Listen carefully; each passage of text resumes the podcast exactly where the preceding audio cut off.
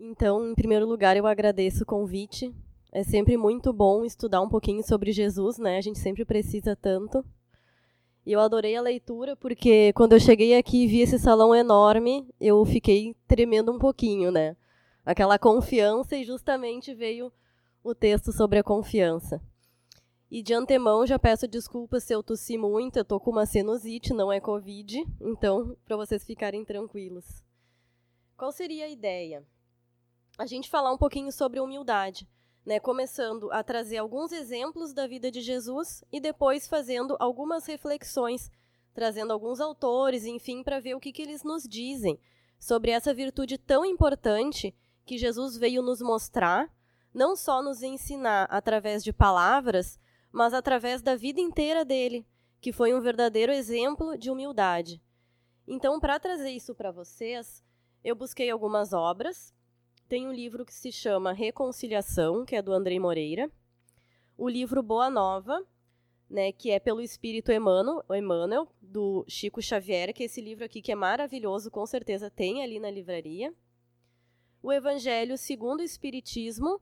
E no YouTube tem duas palestras, uma do Haroldo Dutra Dias e outra do Arthur Valadares, que falam sobre o tema, que são palestras ótimas, também bem completas.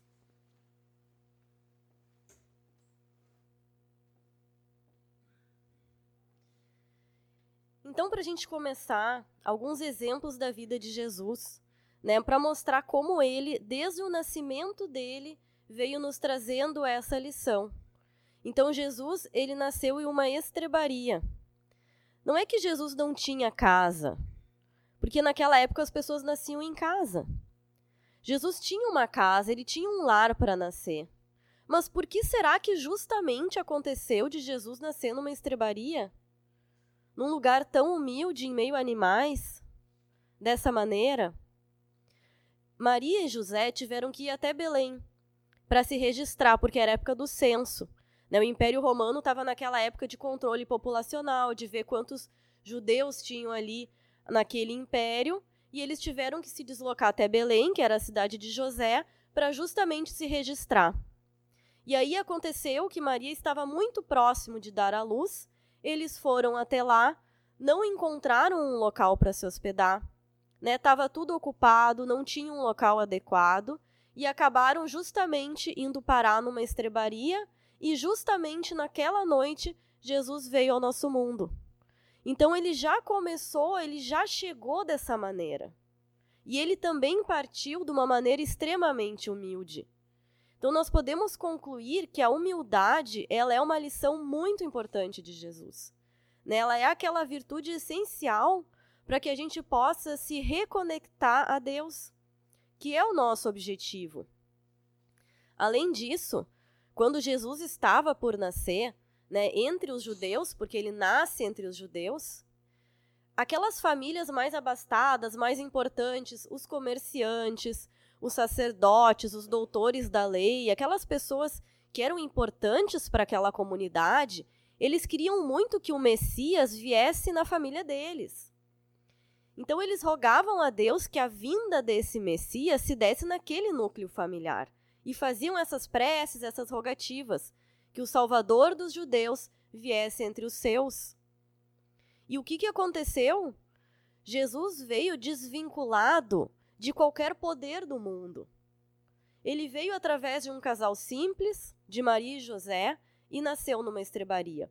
Então, o irmão X nos conta, num texto seguinte, dizem que o Pai Supremo estudou longamente os desencontrados apelos que lhe eram endereçados, e conquanto permitisse confiantemente que José e Maria sofressem pesadas humilhações na chegada a Belém, determinou que Jesus Cristo nascesse ao pé dos animais, num leito de chão, desvinculado de todos os compromissos da terra, para que a revelação da eterna verdade não ficasse escravizada a ninguém. Ai, desculpa.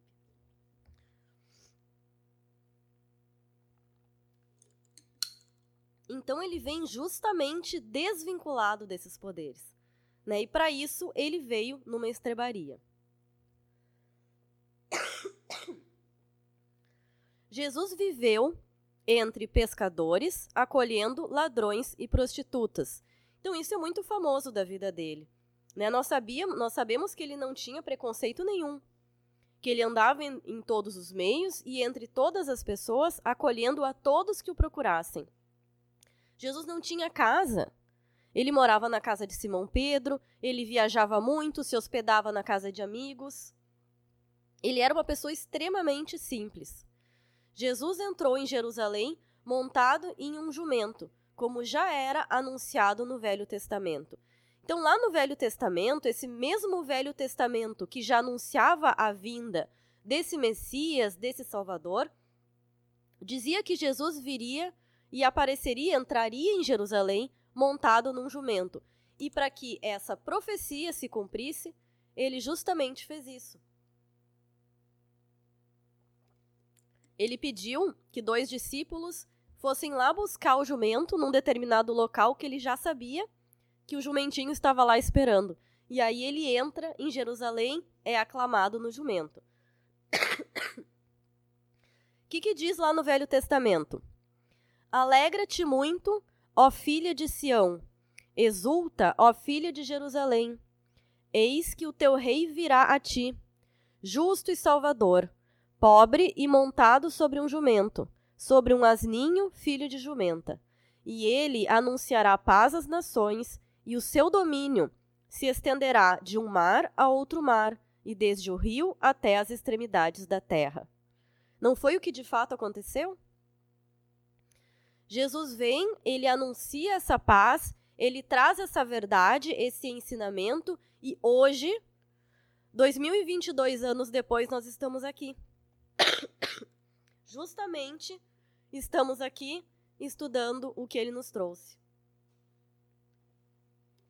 Então, essa é a prova de que esse ensinamento ele é tão verdadeiro que ele de fato cruzou o mar. E pensa que lá naquela época não tinha o WhatsApp, não tinha o e-mail, não tinha televisão, as pessoas mal sabiam ler, mal se correspondiam por carta. Então, pensem na força dessa mensagem.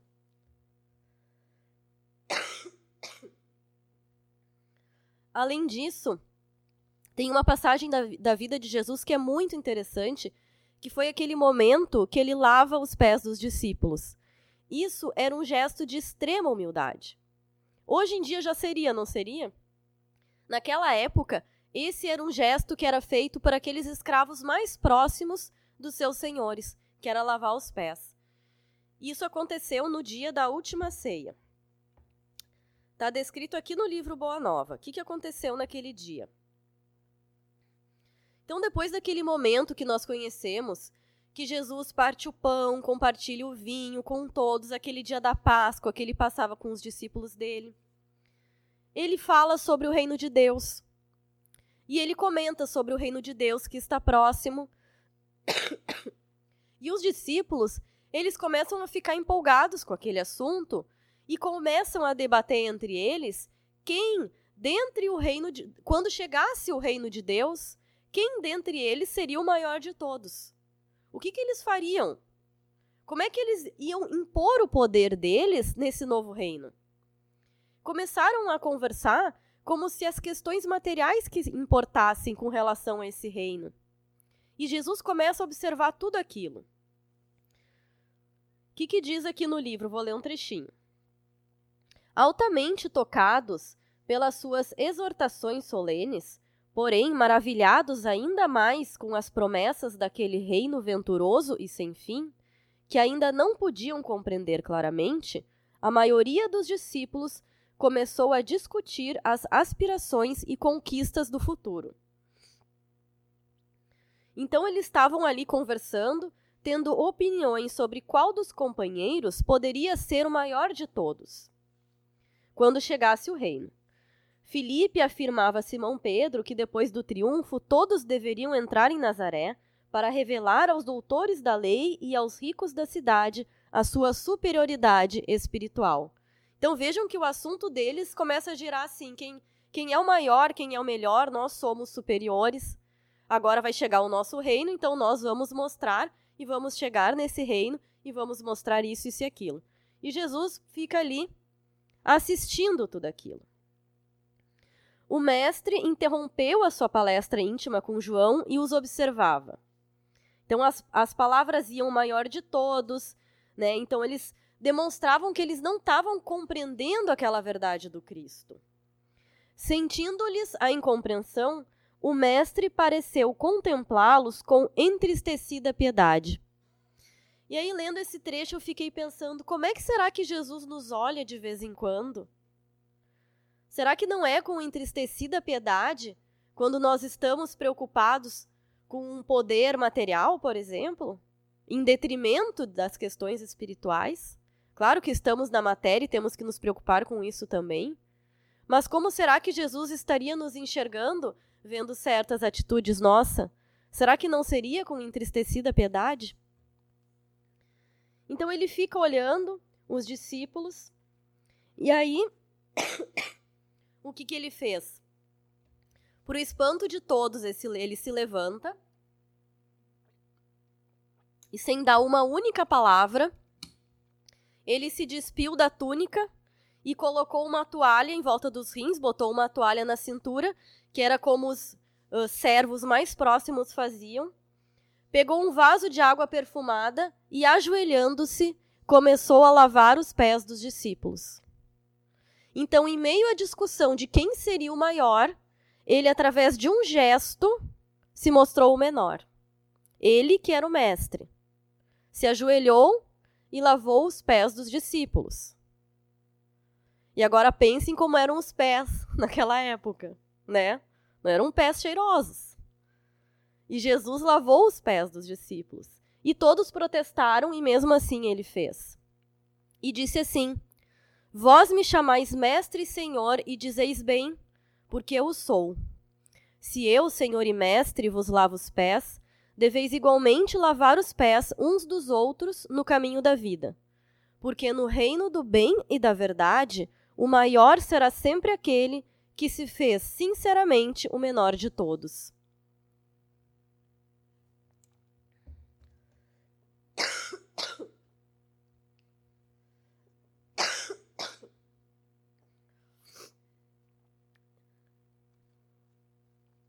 Além disso, Jesus foi crucificado entre ladrões. Então, no final da vida dele, ele traz mais um exemplo de humildade, né? Mais uma atitude de submissão e humildade. O que que aconteceu naquele dia? Tomé foi acompanhar aquela via crucis de Jesus. Ele queria acompanhar tudo aquilo. Queria ver tudo aquilo, mas se disfarçou, colocou outras vestes para não ser reconhecido como um discípulo e passa a seguir Jesus levando a cruz.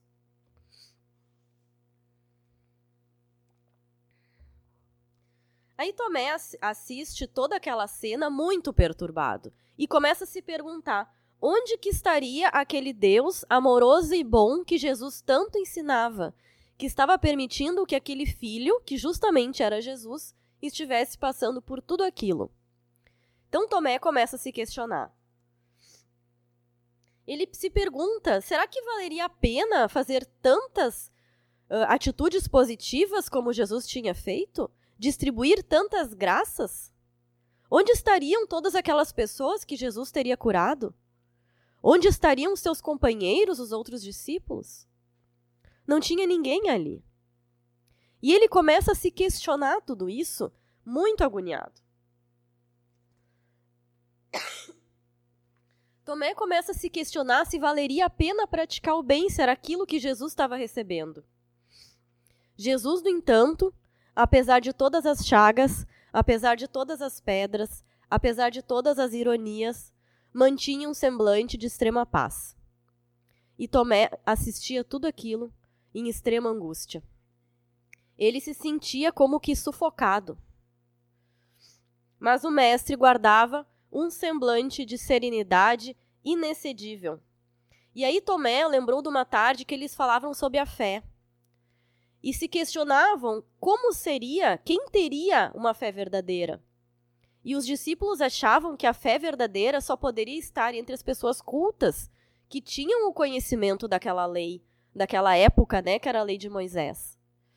E Jesus traz a questão da fé como uma verdadeira confiança em Deus. Mas Tomé não conseguiu compreender de fato aquilo.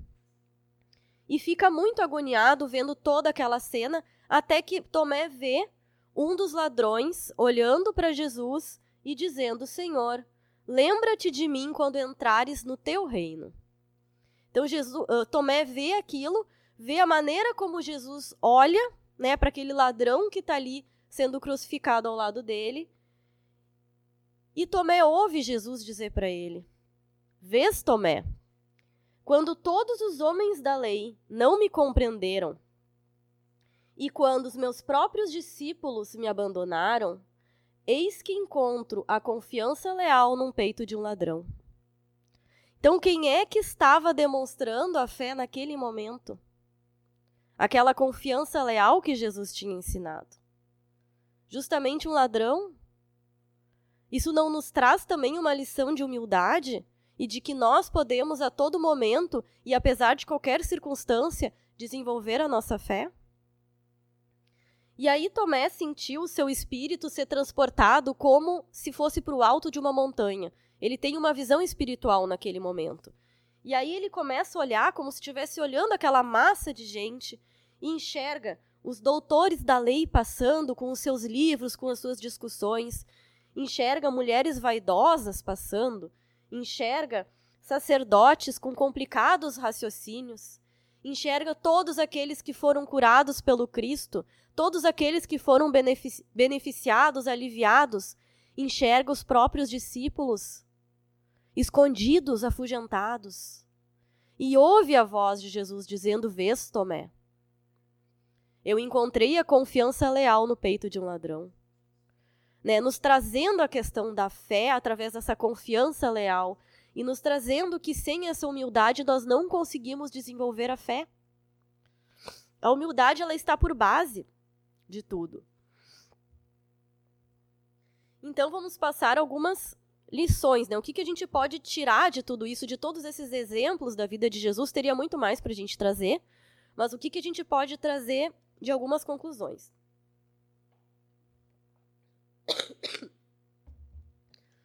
Emmanuel nos traz que a humildade em si é uma prece, porque a humildade, ela é uma postura interna, né? A humildade não tem nada a ver com bens materiais, ela é uma postura interna, ela é como o meu ser se apresenta, né? Como eu me sinto e como eu me apresento no mundo, perante mim mesmo e perante os meus semelhantes.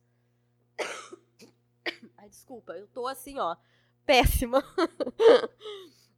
Então, nós deturpamos esse conceito de humildade, associando a questões materiais, mas não é isso. A, a palavra humildade vem de humus, que é terra, né? A terra, o chão, a conexão com essa realidade. E uma alma humilde é uma alma fértil, é uma alma que é capaz de dar frutos, porque o orgulhoso, ele está cheio de si mesmo. Como é que o orgulhoso vai se encher de algo? Porque ele já está cheio. Quem pode receber algo de Deus, quem pode se conectar a Deus, é quem é humilde. Porque o humilde está vazio, ele tem espaço. Então, que nós possamos encontrar essa humildade dentro de nós. E essa humildade, a gente começa reconhecendo a grandeza de Deus. E reconhecendo que nós somos pequenos diante desse Deus. A humildade a gente também consegue desenvolver reconhecendo a grandeza do universo. Se nós olharmos para o céu, para as estrelas, e imaginarmos a quantidade de planetas que existe, nós já vamos nos sentir humildes. Afinal de contas, quem criou tudo isso?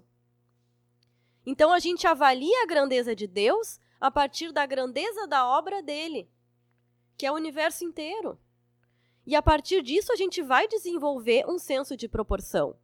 E se sentir pequeno é maravilhoso. É libertador se sentir pequeno. A gente tira um peso das costas e uma necessidade de controle, porque a gente reconhece que há alguém maior do que nós. Que nós não precisamos saber tudo, controlar tudo, né? Que a gente pode depositar as nossas angústias para um ser que é maior que nós e que tem o controle. Nós não precisamos nós termos o controle. Tem uma frase de Bert Hellinger que não é espírita, mas ele diz que andar de cabeça erguida cansa. E é verdade. Né? Então é mais fácil andar de forma humilde. Então isso tudo envolve maturidade emocional e espiritual e nos traz justamente esse senso de proporção. Por que que é importante pensarmos no senso de proporção? Porque eu ser humilde não significa eu me sentir incapaz, eu achar que eu não posso fazer mais nada, que eu não dou conta, então que agora é tudo nas mãos de Deus e eu não lavei as minhas mãos, não é isso? Eu justamente tenho o senso de proporção que eu, enquanto filho de Deus, enquanto criatura dele, sou capaz. Mas eu sou pequeno e vou fazer o que está ao meu alcance. Então esse é o senso de proporção. Jesus tinha esse senso. Ele não falou, quando ele lavou os pés dos discípulos, vós me chamais mestre e senhor, e eu o sou. Ele não está dizendo que ele não é. Jesus sabe quem ele é. Nós temos que saber quem nós somos. Né? Filhos de Deus, criaturas de Deus. E a partir disso nos, posta- nos portarmos e nos colocarmos no mundo com relação ao nosso próximo. André Luiz nos diz o seguinte: estude a si mesmo, entendendo que o autoconhecimento traz humildade e que sem humildade é impossível ser feliz. Então, André Luiz ainda vincula a questão da humildade com a própria questão da felicidade. Porque a felicidade verdadeira, ela vai depender da humildade. Uma felicidade falsa, uma felicidade muito mundana, material, não. Né? Eu posso ser arrogante, orgulhoso e aparentemente feliz aos olhos do mundo. Mas uma verdadeira felicidade, uma paz de espírito e conexão com Deus, eu só vou conseguir a partir da humildade.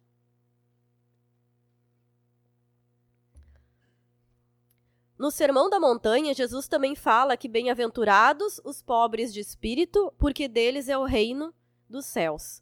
Então, pobres de espírito são os humildes. Sendo essa a primeira das bem-aventuranças, a base das, ben- das bem-aventuranças. Para eu desenvolver as outras virtudes, eu começo por essa base, para que eu possa desenvolver o resto. E Jesus também traz em várias parábolas, mas uma delas que eu gosto bastante é a da, é do filho pródigo, ou do, dos dois filhos, como alguns uh, gostam de falar, que também é super conhecida e nos mostra aquele filho que pega a herança, vai embora da casa do pai, que é Deus, gasta tudo como bem entende nas coisas materiais mundanas, chega ao fundo do poço, come comida de porcos, até que ele, nesse estado de sofrimento, consegue sentir essa humildade e voltar para Deus, e buscar Deus, porque Deus está nos esperando. Mas ele não é um violador de consciência. Na parábola, o pai não vai lá buscar o filho. Mas quando o filho consegue fazer esse movimento de retorno à casa do pai, o pai está esperando de braços abertos e dá uma festa. Então é isso que Deus quer de nós. A gente precisa passar por tudo isso, por esse nível de sofrimento como o filho pródigo? Não. Essa escolha é nossa. Então nós podemos e devemos desenvolver esse sentimento perante esse Deus de humildade, de necessidade, de se reconhecer necessitado desse Deus desde agora. E aí Andrei Moreira, uh, que é daquele outro livro que eu comentei, ele nos traz o seguinte: aquele que compreende a extensão da grandeza divina e perscruta a imensidão das leis que governam o universo, do micro ao macrocosmo, aprende a naturalmente se reconhecer pequeno diante da infinitude da criação. Então, quando eu olho para a criação, né, quando eu analiso essa criação, desde uma coisa tão pequena, desde uma plantinha até o sol, eu, eu não tenho como me achar grande. Eu só posso me reconhecer pequeno diante disso. Então, eu já vou começar a desenvolver esse sentimento. E assim, quanto mais cresce e está em Deus, maior é e menor se sente, sem anular as suas potencialidades. Então, quanto mais eu me dou conta disso, maior eu sou, porque eu tenho uma expansão de consciência. Nesse sentido, eu sou maior.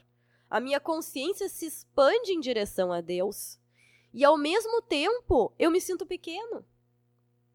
Isso sem anular as potencialidades. Então, voltando ao senso de proporção, sem anular as minhas potencialidades, sem pensar que eu não sou capaz, não, eu sou capaz. Eu posso ajudar a mim mesmo e aos outros. Eu posso fazer pequenas diferenças. Eu posso me tornar uma pessoa melhor, sim. E eu tenho a ajuda desse Pai. E eu tenho alguém, que foi o Cristo, que veio me mostrar um caminho. Então eu tenho um roteiro. E eu tenho um objetivo. Então eu tenho essa potencialidade. Então tudo isso vai se complementando nessa expansão de consciência. Então, quanto mais o espírito progride em ciência e sentimento, então, quanto mais conhecimento se tem e quanto melhores são os sentimentos, mais olha para todo e para todos, extinguindo o personalismo e o egocentrismo para se tornar servo útil a serviço da coletividade. Então, a pessoa consegue se conectar verdadeiramente com o próximo. Porque se eu não tiver humildade, se eu for arrogante, se eu for orgulhoso, é muito mais difícil de eu desenvolver uma relação empática com o meu semelhante. Agora, se eu for humilde, eu vou conseguir de uma maneira muito mais fácil me colocar no lugar do outro e querer ajudar, nem que seja através de uma prece, que já é muito. Então, a partir dessa postura de humildade, eu não vou melhorar só a minha vida. Eu não vou só aumentar minha conexão com Deus e expandir minha consciência. Eu vou automaticamente me ligar ao todo. Pensar menos em mim. Pensar mais no outro. Foi assim que ensinou Jesus. Justo ele que era mestre, porém se fez servo. Era senhor e se fez escravo. Era sábio e silenciou diante da ignorância. Jesus é o arquétipo do Filho de Deus realizado e demonstra que aquele que está em conexão com a fonte não necessita exaltar-se. Então, se Jesus nos mostrou humildade, quem somos nós? Aquele que está em conexão com a fonte, com Deus, com a fonte da vida, da criação, não precisa exaltar-se. Não precisa se achar melhor do que o outro. Não precisa querer passar por cima do outro. Porque ele já está em conexão com a fonte. O que, que mais ele pode querer? Então, aquela pessoa que so- se mostra numa postura arrogante e orgulhosa, ela já está demonstrando que ela não tem a conexão com o Pai. Isso é fácil? Claro que não. Um dia a gente consegue um pouco, outro dia a gente não consegue. Mas depois, no outro dia, a gente consegue mais um pouco, depois a gente se irrita com uma bobagem. A gente vai indo assim. Essa é a nossa jornada. Né? Então, a gente não está aqui para trazer um modelo inatingível. Né? Ninguém consegue. Nós não estaríamos aqui senão para apre- aprender. Mas nós temos esse caminho. O que, que custa fazermos uma prece e pedir, pedirmos auxílio para Deus, para Ele nos mostrar esse caminho de humildade? E nos colocarmos assim do fundo da nossa alma, diante desse Deus. Reconhecendo a nossa pequenez. E pedindo sim, porque ainda somos pedintes. Ainda somos. Então vamos nos botar nessa postura. E aí nós seremos recompensados com certeza. Emmanuel também nos traz várias lições sobre humildade. Então vários livros, no Pão Nosso, vários livros que ele traz. Ele fala muito da humildade. E Emmanuel traz muitos exemplos da natureza, né?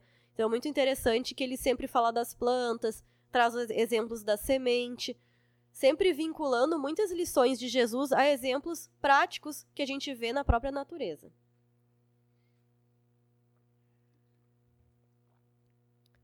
que, que ele diz? A, a humildade é o ingrediente indefinível e oculto sem o qual o pão da vida amarga invariavelmente na boca. Então, fazendo o link lá com o André Luiz, né? A felicidade. O pão da vida amarga na boca. A vida é amarga se a gente não é humilde. É difícil. Se a gente acha que a gente pode tudo sempre. É pesada. Vamos ter uma vida mais leve. Vamos saber entregar para alguém que é maior que nós. Lembra-te de que a bondade celeste colocou a humildade por base de todo o equilíbrio da natureza. O sábio, que honra a ciência ou o direito, não prescinde da semente que lhe garante a bênção da mesa. O campo mais belo não dispensa o fio d'água, que lhe fecunda o seio em dádivas de verdura. E o próprio sol, com toda a sua pompa, do seu magnificente esplendor, embora fulcro de criação, converteria o mundo em pavoroso deserto, não fosse a chuva singela que lhe ambienta no solo a força divina. Então o próprio sol tem que ser humilde, né? Para saber que ele tem que, que precisa da chuva, porque senão ele ia queimar tudo com a força dele. Humildade não é servidão, né? No sentido de, de, de se escravizar pelo outro, né? Servidão no sentido de servir o próximo, sim, mas não nesse sentido de escravidão. É, sobretudo, independência. Liberdade interior, que nasce das profundezas do espírito, apoiando-lhe a permanente renovação para o bem, refletindo-a do céu para a terra, em penhor de redenção e beleza, o Cristo de Deus nasceu na palha da manjedoura e despediu-se dos homens pelos braços da cruz. Eu até tenho vontade de chorar lendo isso, de tão lindo. Que é de tão linda que é a vida de Jesus, né? Que veio da manjedoura e se despediu de nós, né? Claro, enquanto encarnado, se despediu de nós nos braços da cruz, entre ladrões. E aí Jesus nos diz: tomai sobre vós o meu jugo e aprendei de mim, que sou manso e humilde de coração. E achareis descanso para as vossas almas. Então ele, que era manso e humilde de coração, nos convida para que nós possamos aprender dele essas características. E assim, a partir disso, nós vamos achar descanso para as nossas almas. Olha que beleza! Então, será que não vale a pena a gente tentar conectar dentro de nós um pouquinho mais esse sentimento de humildade? O próprio Cristo nos diz, além do exemplo vivo, nos diz com palavras: aprendei de mim, que sou manso e humilde de coração. Ele que era o Cristo, ele que é o governador espiritual do nosso planeta, ele que criou tudo isso, ele que moldou esse planeta. Ele já era Cristo antes do planeta existir. Já era um espírito crístico. Ele é humilde e manso. Né? Por que nós não? Então vamos buscar isso dentro de nós. Nas pequenas coisas do dia a dia. Vamos buscar essa conexão dentro de nós. E assim, com certeza, a nossa conexão com Deus vai se estreitar. Porque é isso que Deus quer. Que a gente, no nosso dia a dia, nas pequenas coisas, a todo momento, desenvolva um relacionamento com ele. A gente não precisa acionar Deus só para as grandes coisas, para os grandes problemas, para as catástrofes ou para as grandes bênçãos, não. A nossa conexão tem que ser íntima com esse Pai. E a conexão íntima, ela é a toda hora. Os nossos amigos íntimos, familiares íntimos, a gente está compartilhando tudo. É isso que Deus quer de nós. Deus é muito grande. Ele abarca tudo. Ele abarca a nossa pequenez. Ele abarca tudo que é nosso. E ele não nos julga, porque ele é só amor e bondade. E é só isso que ele quer de nós, que a gente tenha humildade perante ele, perante a criação, perante o próximo. Então, para encerrar, eu compartilho com vocês. É um pequeno poema que me ocorreu na hora de que eu estava, né, organizando, enfim, as coisas. Jesus amado, mestre de luz, se for do teu agrado, lava também os nossos pés na estrada que a ti conduz. Viestes nos ensinar a humildade, mas até hoje te mostramos só vaidade. Ainda assim, ser nosso pastor e nos guia no caminho redentor. Nos dá olhos de ver e ouvidos de ouvir, mãos laboriosas e coração de servir.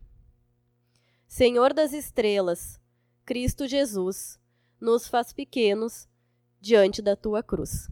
Então, muito obrigada e desculpa mais uma vez pela, pelos ataques de tosse. Uma boa noite.